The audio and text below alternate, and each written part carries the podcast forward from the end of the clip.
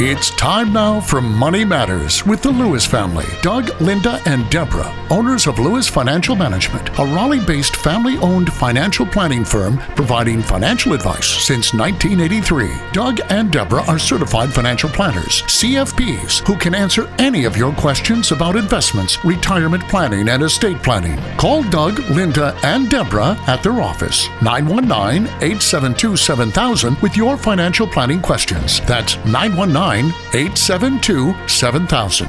Now, here are Doug, Linda, and Deborah. Investments offered through SFA Inc. Investment advice through Lewis Financial Management. SFA Inc. and Lewis Financial Management are not related entities. And we are the Lewis family, ready to answer your questions tonight. This is Linda Lewis, and thank you for joining us on Money Matters on News Radio 680 WPTF. And I'm Doug Lewis, certified financial planner. And I'm Deborah Lewis, certified financial planner, and we're here to answer your questions for the next hour. This is Doug Lewis, certified financial planner. How can we help you this evening? Hi. Hi. How are you? Good. Um, great. Uh, glad to hear that you're on the phone, uh, radio discussing this. I have a quick question.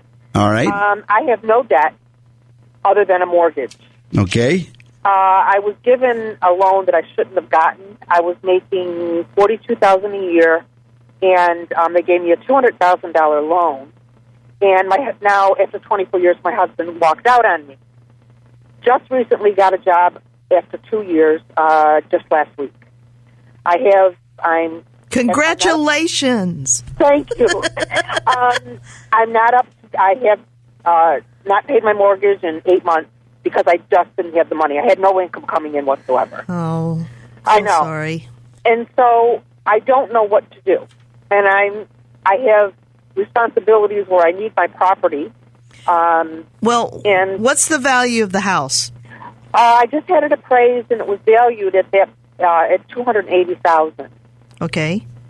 Right, and I owe hundred ninety six. So you're living in the house. I am living in a house. I every day I wonder whether I'm going to get that knock on the door with the notice. I haven't gotten it yet. The only thing is, someone said to me, "Well, you know, Judy, that was a dirty loan," and there were. Roe, let me ask you a question. What does the Uh-huh. rest of your financial position look like? You say you're what? You're 50 uh, how old are you? Fifty-five. You're 55 years old. Correct. And you're Uh-huh. di- and you're divorced, right? Well, no, I'm working on that. It's just taken a heck of a long time. Okay, so you're still married in the process. You're right. separated. What does the investment portfolio look like that you own? Uh, right now, I've got uh, two hundred thousand and a four hundred one k, All right. and um, basically, right now, that's all I have because I had to use some stock to live. So I have some stock in that and that, that two hundred thousand, and then I have just investment And in the 401k, Uh-huh. that that's a previous employment, right? Correct. Okay. And because you say you just got a new job. Yeah, working back to where I was working, where I got the four, where I have all that four hundred one k, which is nice. Well, I was going to ask you when you when you left the previous employment, you had an option to do an a rollover from the 401k to an IRA, correct? Correct. And you didn't exercise that option. Um, see, this is where I get uh, fumble because my ex-husband did all this, and no, I don't. I'm I'm almost a juvenile when it comes to this. I I do have it and part of it is in a different hand right now, which is now in an IRA. Does that make sense? No, not yet. Go ahead, get started. Give us a call during the week at Lewis Financial Management. Make an appointment to sit down face to face and discuss your, your situation. The number at our office during the week is 919 872 7000. That's 919 872 7000. You haven't gone through a QDRO or anything with a court dividing up the uh, the, the The assets the or- retirement assets, have you? No, but what we have done is we've done a um, Mediation? Or we did mediation, we did equitable distribution. He's still on the deed, but he wants no part of any of No, it. no. No, I want, to hear about the 401k. The 401k is mine. It's yours, and you haven't signed. You haven't signed over to him any rights to it. Oh, no way. Okay. No way. All right. In a 401k, you cannot, he could not access it uh, if it was an, uh, well, even that there's special rules. Yep. I I think you should yeah jot down my phone number and call the office because I think that you may have more options available to you than you know. Oh, hopefully. I really do. Yeah, yeah. Oh, All right, yeah. let's let's see if we can come up with some solutions. oh, wonderful. That'd be great. And tell me your first name again. Roe, R O E. Oh, okay, Roe. Okay. Yeah. All right, Roe, Give me a call at the office, and our number in Raleigh is uh, 919 872 7000. Okay. That's USA 7000. Oh, wonderful. Thank Yeah, you and so write much. down yeah, write down your questions, and uh, we'll be happy to see what we can do to help you. Yes, I'd like to work this house thing out. So, Okay, great. Um, thank you so much. You All guys right. really provide a great public service. Oh, thank you so much, Roe. You have a wonderful week. You too. Bye. All right. Take care. There's an article, The Secrets of the 401k Millionaires, and I thought it was sort of interesting. It was in today's News and Observer in the uh, Wall Street Journal section, but it said that there was a recent study done by the Employee Benefit Research Institute that computed and tried to figure out wh- where do these 401k millionaires, where they come from. And it said even among employees 55 years and older, those who have been contributing to their 401k for more than 20 years, only 2% of them have cracked the million dollar mark. And that's sort of surprising when you think about our clients who have been contributing for so many years and, and they've all cracked the million dollar mark so easily, so some of them. And then the article went on to try and figure out, well, what made those millionaires millionaires? really interesting. Listen to this. It says the one characteristic that differentiates the winners from the non-winners is contribution rate. A high percentage of those million dollar savers had constant participation and high contribution rates, what we call pay yourself first. To absolutely stick to a pay yourself first plan. And then, uh, you know, the article went on to say that many savers could be scared and thinking getting to a million dollars would be impossible, even if you've got a 40 year uh, timeline in front of you. And but it, it said that a person earning a modest income, even somebody earning 35,000 a year, if they save 12 to 13 percent of their income, including the company match, if they get an annual raise of three and a half percent a year, and they get an annual return of seven percent on their portfolio, they would save a million dollars. I thought that was just intriguing because so often you and I, we look at the, the joy that we've had, the honor that we've had of helping so many become millionaires, what we call the middle class millionaires, that this sort of like confirmed the fact that uh, it's not unattainable. Well, I was reflecting um, so many of our listeners that have called in at the office, uh, especially in the uh, the two income uh, earner families. Some of them are just, you know, so diligent after 20 years, almost 30 years working for the same employer. And as the article stated, this is what these folks have been doing month by month, paycheck by paycheck. They've been accumulating in the retirement plan that's been provided for them. And with advice, they've also been accumulating on the personal side. Right. And so you have a balanced portfolio.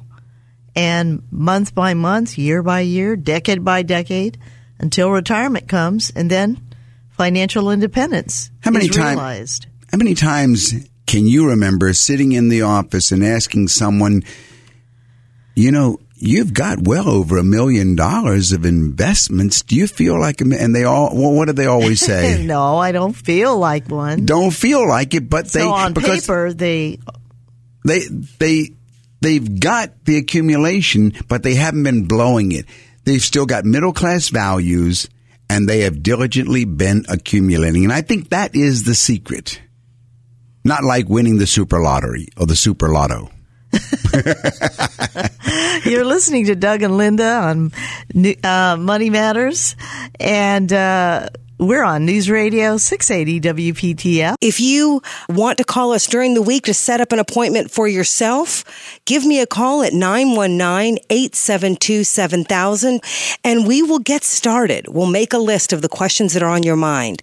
What's new in the area of tax planning? Was anything uh, new this past week in tax planning? Well, there certainly was a very interesting article last weekend about a shock of tw- of a twenty four thousand dollar tax bill, and that was in the Wall Street Journal.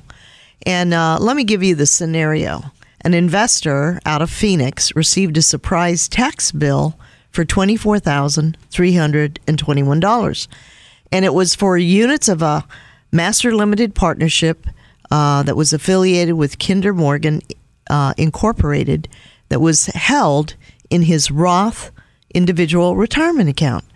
And the total included nearly 6000 of late filing fees and interest. Well, you can imagine what this man felt. He, here, he had a Roth IRA and he had purchased an investment in um, his IRA and he owed this money and it was coming out of his IRA um, and it was the first that he had heard of it. Yeah, I think that many people aren't aware of what are MLPs or master limited partnerships.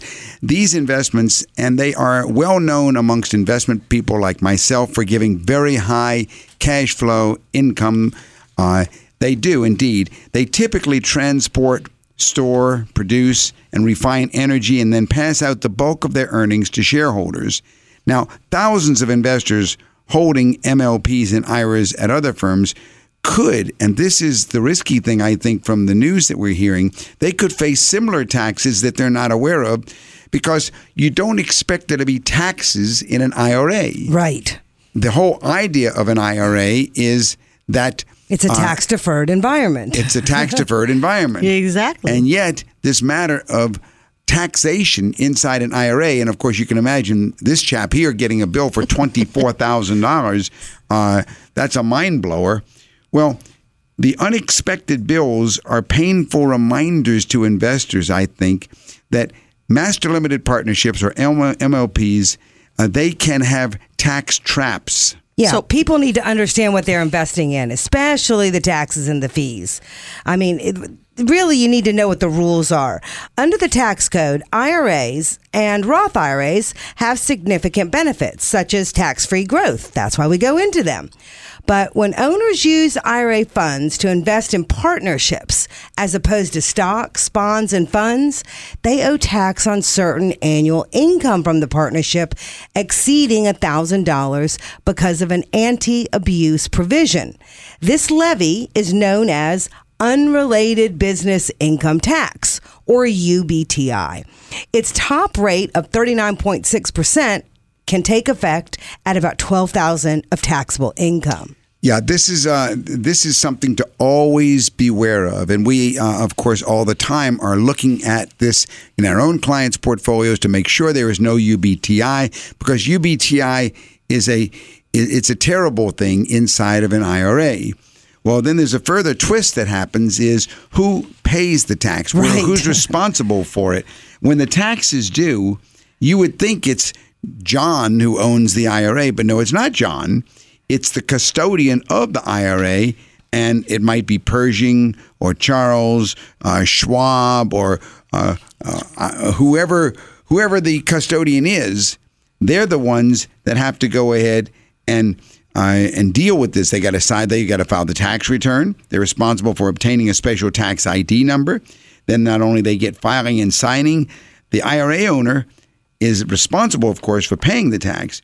But because of this tremendous complexity, experts often, like myself, caution advisors, investors to avoid putting MLPs and publicly traded partnerships into IRAs. If you need help, call me, Deborah Lewis, 919 872 7000. 919 872 7000. That's right. And a lot of this is because the custodian is really the person who's going to be telling the um, the IRS on a regular annual basis, hey, this is not really owned yet by Joe or Jane investor, and they don't owe taxes on it. So that's why the custodian will be the one who's responsible for having to pay the taxes, and it has to come out of that you know that investor's account. So this should be a big caution for you if you have any uh, questions as to whether or not any of your investments in your IRA or your Roth IRA might be running the risk of having an unrelated business income tax or UBIT. UBTI. Well, it's, it's said both ways. Yeah, In the yeah. article Oh. here, it's it's both. But um, but really, it's just knowing whether or not the there might be a tax that you might not know is looming in there, and if so, let's get ahead of it. Let's look at your IRA, your Roth IRA. Give us a call during the week at 919-872-7000. Hi, David. This is Doug Lewis. How can I help you this evening? Hey, um, I'm just wanting to know how what do when you got kids just starting out um, as teens or out of college or whatnot, and starting almost from zero. What do you? Where do you even get them started saving? So how how does a person start out, a young person or an older one for that matter, who's for whatever reason sort of starting over again from zero? Uh, Well, well, let me let me help you correct uh, a misconception. I started, and I've been doing this professionally now for thirty years. But I started my own children investing with about a hundred dollars a month back in oh when they were how old? Golly day, some of them were When they were kids. in their teens, early teens. So uh, you don't have to have a lot of money to uh, invest in mutual funds. And mutual funds are the proper vehicle in most cases uh, to help a, a, a young adult as they're starting in life accumulate. As I say, that in that very interesting article said that a, a person earning only thirty-five thousand dollars. Now that's a pretty modest income, thirty-five thousand, and if they get a twelve percent uh, match, I'm sorry, if they save 12% of their income, including whatever the company matches them. So maybe they uh, put aside 8 or 9%. And if they get a pay raise of 3% a year, they can accumulate a million dollars over their working years. So you don't need to have a whole bunch. How do you have children, David? I do. How many kids? Uh, two, one eleven and one fifteen. Okay. Those are good ages yeah, to they're start. good ages, and you know it might be advantageous for you as their dad, you and your wife, to come in and have a session where you can get educated. You know, All right. because it starts with cash flow. You know, you've mm-hmm. got your income, which is your salary or you know investment income, whatever income you're getting. You have So we that could as literally go somewhere with a hundred dollars and start into a mutual fund. Oh, Exactly. absolutely. Absolutely. And you know, I also used to go ahead and teach my kids that if you earn selling, you know, your brownie cookies or your, or whatever you're doing, washing cars, wa- uh, cutting grass, whatever you're or- earning, you shouldn't spend all of it. You should spend some of it, but you should get the habit of putting aside maybe 10 or 12% of it into something that will grow. And a lot of the mutual fund companies that I know of, or several of them that I like, they have educational material on letting youngsters and people learn the lesson of compound interest. You know, Einstein said the laws of compound return are the eighth natural wonder in the world. It's incredible to watch what can happen. And they have that magic in their for, uh, favor called time. Yeah. Uh, yeah, I think uh, it's wonderful to watch these youngsters that do get it, get it, and then by the time they're in college, uh, boy, they're on their way. I mean, we've seen several that have come to us in their 40s that have already become financially independent with a million dollars. They have made it because mm-hmm. they they caught these principles early. Yeah. and that that's something that that would be a gift to your children at early ages you know because as parents you know our kids they don't do without right we Yeah. give them and there's Yeah. too much technology and they have all this stuff at their fingertips Wealthy the barber. yeah and then there's a book that you might want to read um, david it's called the wealthy barber it's uh, written by uh, David Chilton. David Chilton. He was a, uh, I believe he's a certified financial planner. He was a financial planner who later became a stand-up comic, and he wrote a great book, which I like to give to clients when they come to my office. It's fun, but it teaches some of the basic principles. It's a, it's in story form, so you might enjoy that. And then give me a call at the office if you'd like any further information. Sure. Okay. Okay. All right. right, Take thank you care. Thank you so much for calling. So, Doug, it is important uh, at an early age or at any age, right, to be saving.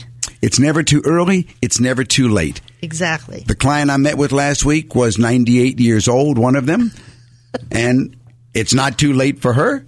And we've met with some that are in their teens. So it's never too early. It's never too late. The principles are the same. If you'd like further information, call us at 919 872 7000 or go to our website, dougandlinda.com. That's dougandlinda.com. Well, Doug, what's new in the world of investment planning? Well, you know, Lynn, I think the big question about a lot of people with regard to their mutual funds is what about the mutual fund personality? You know, not many people realize that every mutual fund has its own personality. In other words, it's characterized primarily by its investment objectives, and they're called the mutual fund type, and the policies that it follows towards achieving those objectives. Now, it may be the stodgy personality of a government bond fund that holds primarily super safe treasury bonds for income, or it could be the flashy personality of an aggressive growth fund which is mainly to increase share price by buying high rising, fast moving companies. But sometimes a mutual fund's personality, Lynn, is not what the fund shareholder initially thought it was. And in some cases, the fund's personality has changed over time. Having a misleading personality doesn't necessarily mean that a mutual fund is going to perform badly, on the other hand. On the contrary, one top performing mutual fund, which was characterized as a growth in income fund, appeared to achieve its success by emphasizing growth, not income. The income portion was very low for conservative investors who bought the fund primarily for steady income and didn't really want growth. So the question of the personality is very important. And uh, typically, a fund's personality is described in its prospectus. It may say that it seeks capital appreciation or current income with low volatility of principal. And in turn, the fund rating services and financial publications classify funds in specific categories such as aggressive growth or international based on the prospectus, right, Doug? Right. The prospectus, in addition, can state what the minimum and the maximum percentages of a particular type of investment, like, you know, junk bonds or aggressive stocks, or two thirds at least will be invested in government securities. The guidelines, however, may allow a lot of leeway two funds investing in the same ratio, for example, 60% stocks and 40% bonds, could be still called balanced funds. But while one fund focuses on conservative blue chips and high quality bonds, the other fund could be betting on more speculative small companies and higher risk junk bonds. In fact, one recent analysis of mutual fund portfolios showed that over half of the funds it analyzed were misclassified. You're listening to Money Matters with Doug, Linda, and Deborah Lewis. Call to make an appointment with Deborah Lewis, certified financial planner of Lewis Financial Management. Call 919-872-7000 or visit our website, dougandlinda.com. So, Doug, how can you tell if a fund truly matches its name or its classification? What exactly are the clues that it may be different than you thought it was? Well, without sounding too uh, um, self seeking, it certainly helps to go see a certified financial planner. But if you could do it on your own, read the prospectus carefully. Find out does it give the fund manager a narrow or a wide latitude in what he or she can invest in. The wider the latitude, the greater the chance that the performance and the volatility can deviate from your expectations. So the first thing is read the prospectus. Secondly, you want to pay particular attention to the annual and the semi-annual reports to see if what the fund actually buys matches its classification and its character, right? Yeah, the annual reports are very good because that way you can really get a, a, a picture of how close the annual report is to the prospectus. Now, if the fund's returns are unusually higher or lower than the average returns for similar funds in its category, then that could be a sign that the fund has changed category or belongs in another category. And I guess the last thing is to follow the fund carefully after a change in fund managers.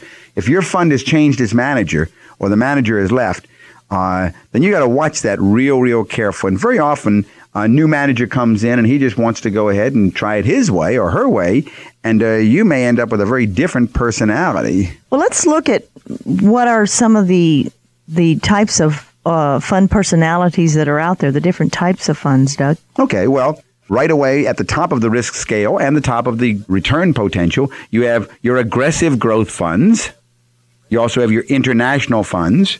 Then you have your growth funds, which are different from aggressive growth. Then you have your precious metals. And then you have your growth and income funds, which I believe should be the base of your portfolio. Then when you get into the bond category, you have your high yield corporate bonds, which are called junk bonds. And then you have your balanced funds. And then you have your equity income funds. And then you have your fixed income funds. And then there's a category called U.S. government bond funds. So those are the major fund categories, or some of the major fund categories, an emerging markets category, personality there. Watch out if your mutual fund may have changed. Okay, very good. Well, Deborah, many of our listeners that call in and schedule appointments uh, with us have a question that comes up many times during a typical week. A typical week. Uh-huh. And that question is I have a 401k. How should it be invested? And of course, that CD, that caller, Tom, he wanted to know what should I do with this rollover, right? That's exactly right. It's 401k money that needs to be rolled over. That's right. It's a typical question. Uh, whether or not you know what to invest in in your 401k can often consume a lot of unnecessary time. The real answer is you should first get a list of options that are available to you in your plan. The list will include which investments you can buy as an employee of that company and a participant in that employer's plan. When you put money into these investments, you're hoping that they will increase in value until you want to retire. So you need to know what these investments are and then you need to know what you can expect from those investments. And then you've got to find the right ones for you. Most people don't feel comfortable doing this on their own. So they call us at Lewis Financial Management because they know they need the help of a certified financial planner. This is one of the many things we do at Lewis Financial Management. So if knowing what to invest in in your 401k is important and on your mind, give us a call this week, 919-872-7000. That's 919-872-7000. You know, actually, uh, I saw just yesterday we got an email from a listener who wants to schedule an appointment with us, and that's the I think that was her second question that she wanted to know mm-hmm. what investments I should have in my 401k, how to select them. It is indeed exactly as you said, Linda and Deborah, uh, one of the most common questions we get because how does the individual employee at any company know anything about investments? So if you're out there listening right now and you're just beginning, and this is the way we would do it, you would pick the first investment. And once you accumulate a few thousand dollars, then you'll need to pick the next investment. And you're building a portfolio of investments so that when you retire, you'll own assets that can be sold to produce an income to you during retirement. These investments should complement each other so that the entire 401k has the best chance to increase in size. And over your lifetime, you may have accumulated, you know, in a large IRA or uh, in a large 401k as much as a hundred thousand, uh, five hundred thousand, and for some folks, um, over a million. And then you really need to know if it's invested properly. You'll want these investments to complement your non-retirement investments also. So, is it time for you to see if you need to make some changes? Call us during the week to make an appointment to look at your 401k. By making an appointment with us, you will go through, we'll, the options that um, are available to you and will advise you on what might be uh, best or better investments to help you achieve your financial goal, which is being able to retire. It's sad that through the last 30 some years, I have rarely ever seen an employee come to me with their 401k uh, properly placed. properly placed. I usually I ask them, well, how did you choose uh-huh. these investments? And they say, well, I don't know. I just checked off a bunch of boxes, uh-huh. or uh, this one here said high risk, this said low risk, and I, did, I don't really know how I did it. And that's the most common answer, right? Which is fine because I wouldn't expect them to. But what they are not doing is seeking advice. Mm-hmm. Yeah, Doug, I was thinking of the very same thing. Is and right? What? Yeah, yeah, we are one, aren't we? We are. Sometimes we think the same thing at the same moment, but it is true that a lot of folks who have you know, diligently participated in their 401k contributions, oftentimes also procrastinate, don't they? They do. They do. It's just, it's the easiest thing to do is to just say, it's probably working for me. I don't need to do anything else. Yeah, and life life gets busy and you're working and you're taking care of the kids and it's time to get advice. So call us at Lewis Financial Management. We'll be happy to schedule an appointment with you. That number to call in Raleigh is 919 872 7000. That's 919 USA 7000. Herman, this is Doug Lewis, certified financial planner. How can we help you this evening? How are you? Yeah. Uh, Herman, I got a question. My mother's 81, uh, getting ready to sell a piece of property that is uh, in farm use taxes, All yes, right. sir. and uh, the total amount is probably going to be around 550000 All right. And uh, her taxes, she's going to be required to pay capital gains, correct? Well, if there may be a way to not pay it, but it depends how far she's gone. If she has not signed anything yet, then there may be a way to avoid the capital gains tax. Okay, what would that be, Herman? She has not signed anything. All right. The property you say is worth 550,000. Correct. How many acres is that, Herman? Uh, it's 13 and a half. And is there any debt or mortgage on it? No, sir. All right.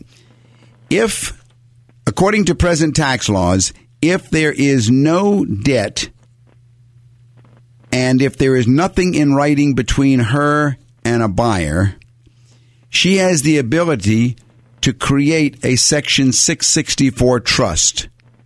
She can then give the property to the trust. Since you are her son, she could name you as the trustee of the trust. The trust then would sell the property and pay no capital gains tax. This is one possibility because then the $550,000 is intact inside the trust and the trustee can invest the money however he or she feels is proper. Now, you would be the trustee. She could be the trustee, but at 81, she probably would rather have you be the trustee, right? Okay, yes, sir. All right, she's going to need some of the money. Well, now we come to uh, the money. The money is composed of two parts. I like to call it the chicken and the egg. You might call it the principal and the income. But if we set up a Section 664 trust, then she could get income from this at maybe oh 40,000 a year let's say. Give us a call during the week at Lewis Financial Management. Make an appointment to sit down face to face and discuss your, your situation. The number at our office during the week is 919 872 7000. That's 919 872 7000. If that would be enough income for her, Oh, yes, sir. That would be fine. okay, then the entire 550,000 is intact. Now, there are a couple of uh of of yabbas I call them. Yeah, but what about this? Yeah, but what about that? You know, yabbas. Okay. Right. So there are a couple of yabbas that we have to deal with. Uh, what happens when she dies? Where does the money go? Is there a way to make it to make it continue paying after her death, and so on? But the short answer to your question is that she can she can sell this if she she can avoid the capital gains taxes if there is nothing in writing because this trust is going to one day pass to a charity or a church or a university or different charities. One day it has to go somewhere to a nonprofit To avoid the taxes. and to avoid the, to avoid the taxes now. But it doesn't nothing has to go now. It can last for 20 years. Well, is that a bad thing if she's at 81 to let her go ahead and pay the capital gains and be finished with it? Well, it might not be what you want to do. Maybe you would like to have it pay 40,000 a year for the next 20 years. Right, Maybe to you. I don't know. I'd have to meet with her and find out what her goals are. right. But uh, many a time we have seen ones that say, well, I'd like to, you know, um, I'd like to see what I can do with what I've got. Right. How many children does she have? Two. Okay. What's the size of her estate? Uh, probably one point five, maybe. 1.5, including this point, this point five. That's right. Okay. And if she sells this outright, then she's gonna what lose about 200,000 in tax? Well, not really.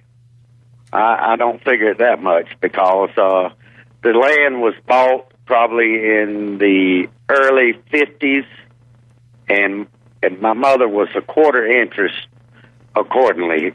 Her, her mother, her mother and father bought half, and my mother and, and she and her husband bought half. They all deceased now. Well, let me let There for the be some some area that they pick up the difference of when she inherited it. if I meet with you, I will go over all of that and I'll help you compute all of those because that's what I do in my office. Uh, but I'm guessing there's going to at least be $120,000 in taxes. But whatever it is, she may say she doesn't care. The boy, you and, and your brother may not care, but there may be a lot of other ways to slice it so that you don't have to pay the tax. And I was wondering, Herman, is her home on that property right now? No, it is not. Oh, okay. That's well, then good. that's good Yeah. because then. But anyway, um, write down your questions. Call us at the office, Herman. Our, Okay. our number in Raleigh is 872 7000. Okay. That's USA 7000. Okay. Yeah, because the way right. I'm the way I'm figuring, Linda, there's a half million dollars here that could be pumping out income to Herman and his brother for the next twenty years. That's for sure. Uh, And then, you know, along the way, you want to make sure your mom's estate documents are all in order so that if something does happen to her. All right. Right. All right. All right. Well, thank All you so much for calling, Herman, and give us a call at the office. All right. Thank you very much. All right. Take care. Have a nice evening and have a great week. well, Lynn, uh, what's new in the area of investment planning? Well, Doug, you know, many of our listeners that have called in want to know how do I know which investments to choose? Good question, Lynn. Real good question. You know, a certified financial planner can first help you determine your current financial situation and your personal goals. What do you want your investments to achieve, for example? Are you investing for retirement or college education? Or do you want to raise capital to start a business? And people generally are concerned about their age, uh, their net worth, what's your tax bracket, and what goals will determine what types of investments you should be in, right, Doug? Yeah, those goals in mind help your financial planner help you to prepare an investment policy statement, which is really crucial. Well, Doug, what exactly is an investment policy statement? An investment policy statement, Lynn, is your investment roadmap. It keeps you steady through good times and bad.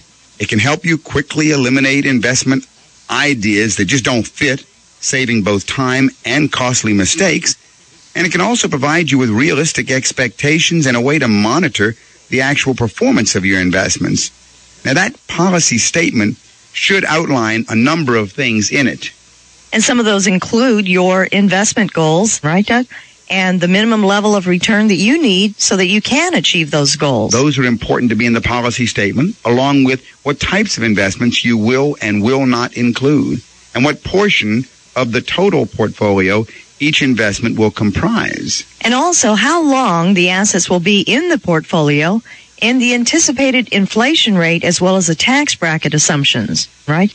Once the investment policy is in place, then it's time, and only then is it time to construct an investment portfolio, Lynn. Well, Doug, what exactly is an investment portfolio? You know, it's a funny thing, Lynn, that you would ask that question because you think everybody knows what an investment portfolio is.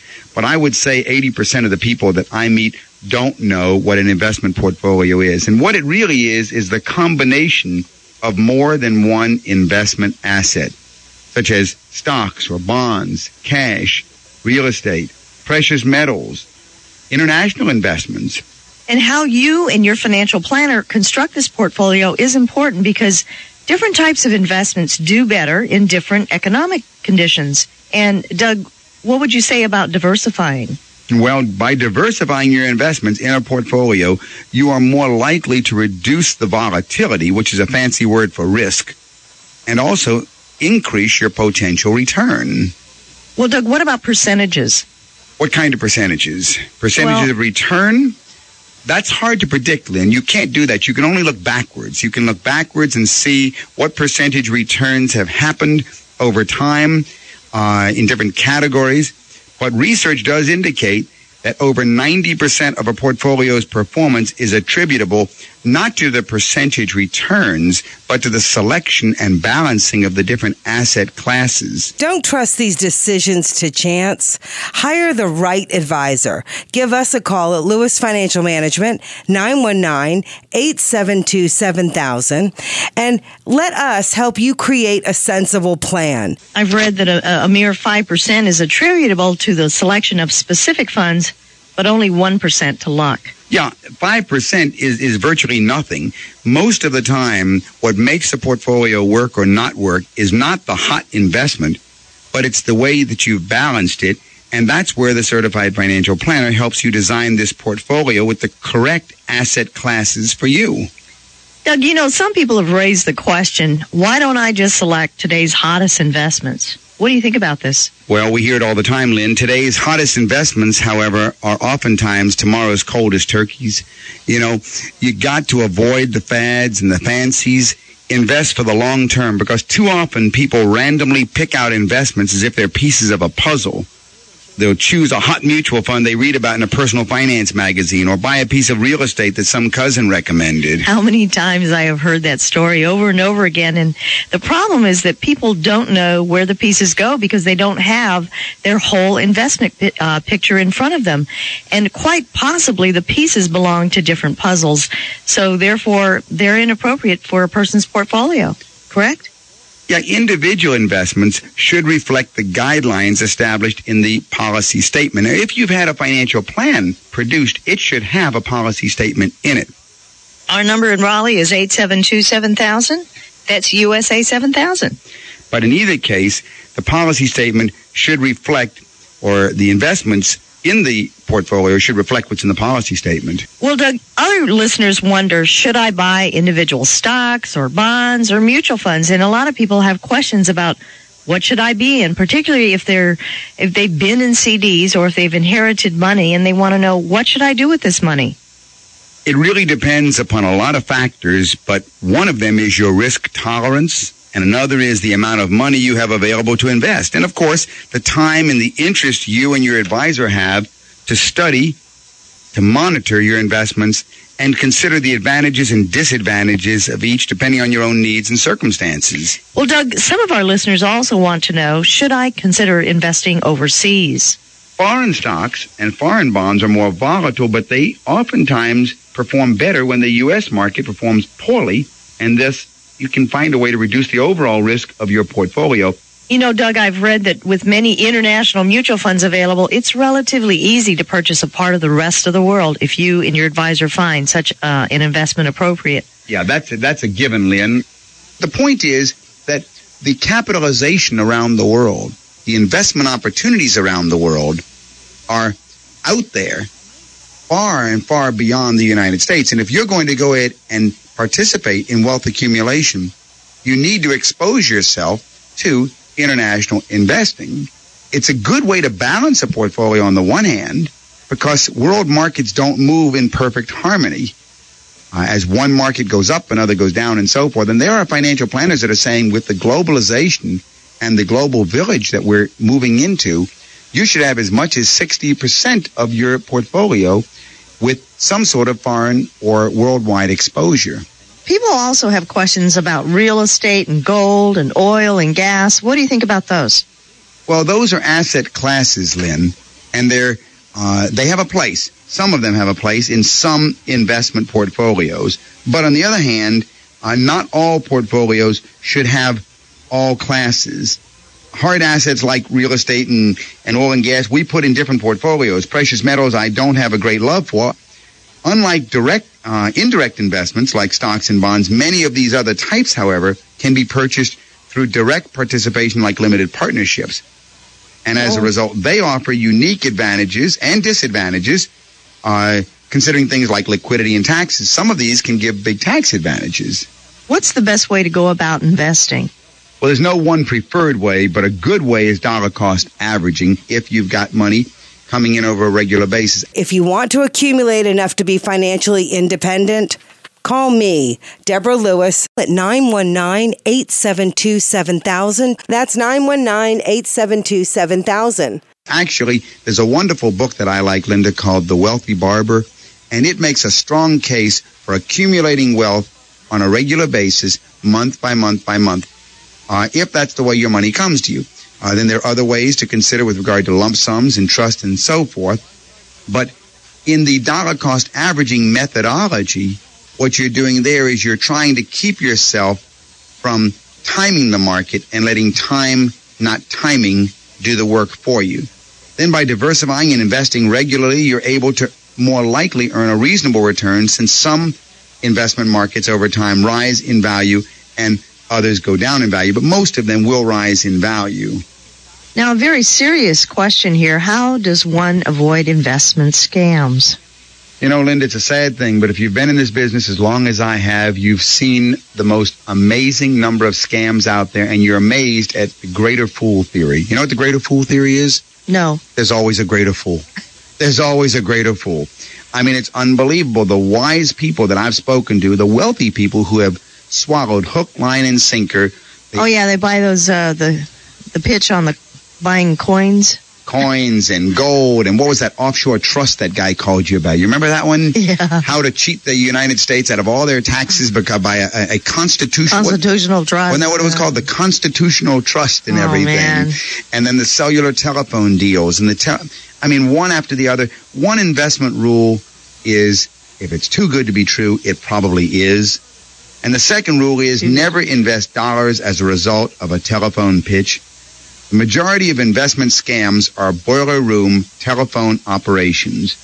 You should always demand a detailed prospectus and other financial offering materials before making any decision. You should refuse any buy now sales pitches and you should be working with a financial advisor, in my opinion. What are some common investment mistakes that people make, Doug? Let's let's review those very quickly. Well, mistakes. Uh, I guess the biggest mistake is they don't start soon enough. You know, an investment of $100 a month when you're 25 years old, if it grows at 8% and you reinvest everything, is going to be over a, a third of a million dollars by retirement age. The second uh, mistake I guess people make is they don't develop any plan, any investment plan. And they don't diversify their investments. Big problem. You remember that Putting one? all your eggs in one basket. I would tell you, as soon as somebody finds something they like, everything goes in. Everything goes in. Like the fellow that came to see you recently with $2 million, that one stock. right. And people often have unrealistic expectations. Unrealistic expectations, big problem. To earn higher returns, you usually have to take more risk. Lower risk usually means a lower return. And most people don't invest for the long term. And basically what happens, you can reduce the risk of more volatile investments such as stocks, correct? If you do invest for the long term, that's exactly right. And another mistake people make is they don't take the responsibility for their own investments. They don't educate themselves about their investments, and they fail to keep a close eye on their investments. And I get more people that call me that say, well, I've got this, I've got this retirement plan, but I'm not sure what it is or what's in it. if your financial planner or your investment advisor isn't willing to explain the fundamentals of investing and the advantages and disadvantages of a specific investment you're considering, you should not work with that advisor. And many people fail to take full advantage of their 401k plans, their IRAs, or any other tax advantage saving plans. Those are the primary uh, mistakes people make, Lynn. If you have any further questions or if we can be of any further assistance, um, you can call our office at 872-7000 in the Raleigh area, and we'll be happy to do what we can to assist you. As far as giving, what does a charitable trust do? Well, I think the best way to understand how the trust works to uh, not share your wealth as much as enhance the total wealth position, how you can help yourself, your community, and your family. And you don't have to be a Ted Turner to really be able to do some good, even helping yourself do good. And you have to think of the trust in the form of six players. I like to call them players. There are six players in a charitable trust scenario. Okay. The first player is the donor. Right. Now, the donor is the person who sets up the trust and he gives something into the trust. Uh, if it's a business owner, he might give his stock into the trust. If it's a uh, a person who has a stock portfolio, it might be he. It might be someone who inherited a farm, right? but is not going to do farming. Exactly. Uh, but the donor is the one who sets up the trust, and then he creates this trust and he names a trustee, and he gives something from himself to the trustee. So the trustee is a very important player. I like to have the trust set up so the client is his own trustee. Set up a trust where the client is his own trustee, Right. a self-trusted trust. Well, uh, where he he identifies himself as the donor, but also himself as the trustee. Then he gives from himself to himself, so to speak. And the third player after the trustee is called the income beneficiary. That's the person that the trustee pays. All right, the income beneficiary. And the fourth player is the charitable or the nonprofit beneficiary. And that's the person or the party that or the nonprofit that's going to get what's left after everybody dies and is gone. Is that what's known as the remainderman? Yes, they get the remainder of what's in the trust after the trust is over. And usually I like to run them after both people have passed away, the husband and the wife. Now, the income beneficiary can also be the same person as the donor and as the trustee. But we have to be very careful when we do it this way because we want to make sure that there is no self dealing. But if you do it this way, the trustee again then gets to sell everything he gave that the donor gave to the trust and pay no capital gains tax and then reinvest the money in mutual funds and other normal investments. So it can be very powerful if you get the parties straightened out. And what about the administrator? The administrator is an important role. The administrator is the party that files the tax returns and keeps track to show the IRS that there's no hanky panky. The sixth layer is the investment advisor. Exactly. That's the one that's going to invest all the money after you've sold everything. You want both the administrator and the investment advisor to be under employment by the trustee. To any of our listeners, if you have a question or if you would like to receive our introductory packet of information, I'll be happy to send it to you. Our number in Raleigh is 919-872-7000. That is USA 7000. Get a notebook and start jotting down some of those questions and work with a financial planner. Barry Doug Lewis, certified financial planner. How can I help you? Well, I just had a question about the philosophy of inclusive wrap fee funds versus more standardized mutual funds and what your position as a financial planner is on one versus the other. Well, uh, and it's an interesting question. Generally, I won't take a philosophical call, but different professionals do it a different way. The thing that I feel is most important is that you find a financial planner who is doing financial planning. If you're just working with the world of investments and leaving out your estate issues, your income tax issues, your cash flow issues, your retirement issues, all of the other areas that a financial planner is trained to be working on, then you're really only running on two cylinders and you're cheating yourself and you shouldn't be dealing with a financial planner. And if you approach it that way, at least dealing with a real planner, you generally get more service and a more professional approach for less money than what you're going to get on a wrap fee arrangement at one of the brokerage firms. I know our fees are lower than the wrap fees that the brokerage firms charge, and we do the entire thing the tax planning, the estate planning, the trust, the wills, the retirement planning, and everything. But it's a nice, easy way to make money with the wrap fees. There's no doubt about it. You don't have to do a thing. You just go ahead and the money just comes to you. And, and we see people that are doing that. I philosophically don't approve of that. Mm-hmm. Okay. There's- that's what I was asking. Yeah, and people sometimes want a more comprehensive service, and that's what a planner that does it traditionally, the way that Doug does it, can find. Okay. Well, I appreciate it. Thank you for calling, Thank Barry. you. You know, Doug, the uh, bottom line is that uh, people need to find out what their money's doing for them, right? I mean, Well, get more money- for your money. Well, yeah, uh, that's true. That's true. But I really think it's the service. It's value added service. It's if you're going to a surgeon, then you ought to know that you're going to a surgeon and not not find one type of doctor versus another type of doctor. If you're going for a financial planner and for financial planning, you should be getting financial planning, not just money management. If you would like some more information on this, I'll be happy to either send you some information or discuss it with you further. And you can call me at the office, and the number is 919 872 7000. That's 919 USA 7000. And I'll be happy to do what I can to answer your questions. Well, that's all the money matters we have time for today. So we want to thank all our listeners for joining us, and for any other questions you may have, call my office during the week, and we'll set up an appointment to meet with you personally. That number is 919 872 7000. That's 919 USA 7000. And we'll be back next week on this same station at the same time. In the meantime, have a great week, and remember, your money matters because your financial future is at stake. You've been listening to Money Matters with Doug, Linda, and Deborah Lewis. Money Matters provides you with a personal financial hotline on any subject where money really matters. For more information, you can call Doug, Linda, or Deborah in Raleigh at 919 872 7000. That's USA 7000. Listen again next Saturday and Sunday at 5 p.m. for Money Matters with the Lewises on 680 WPTF.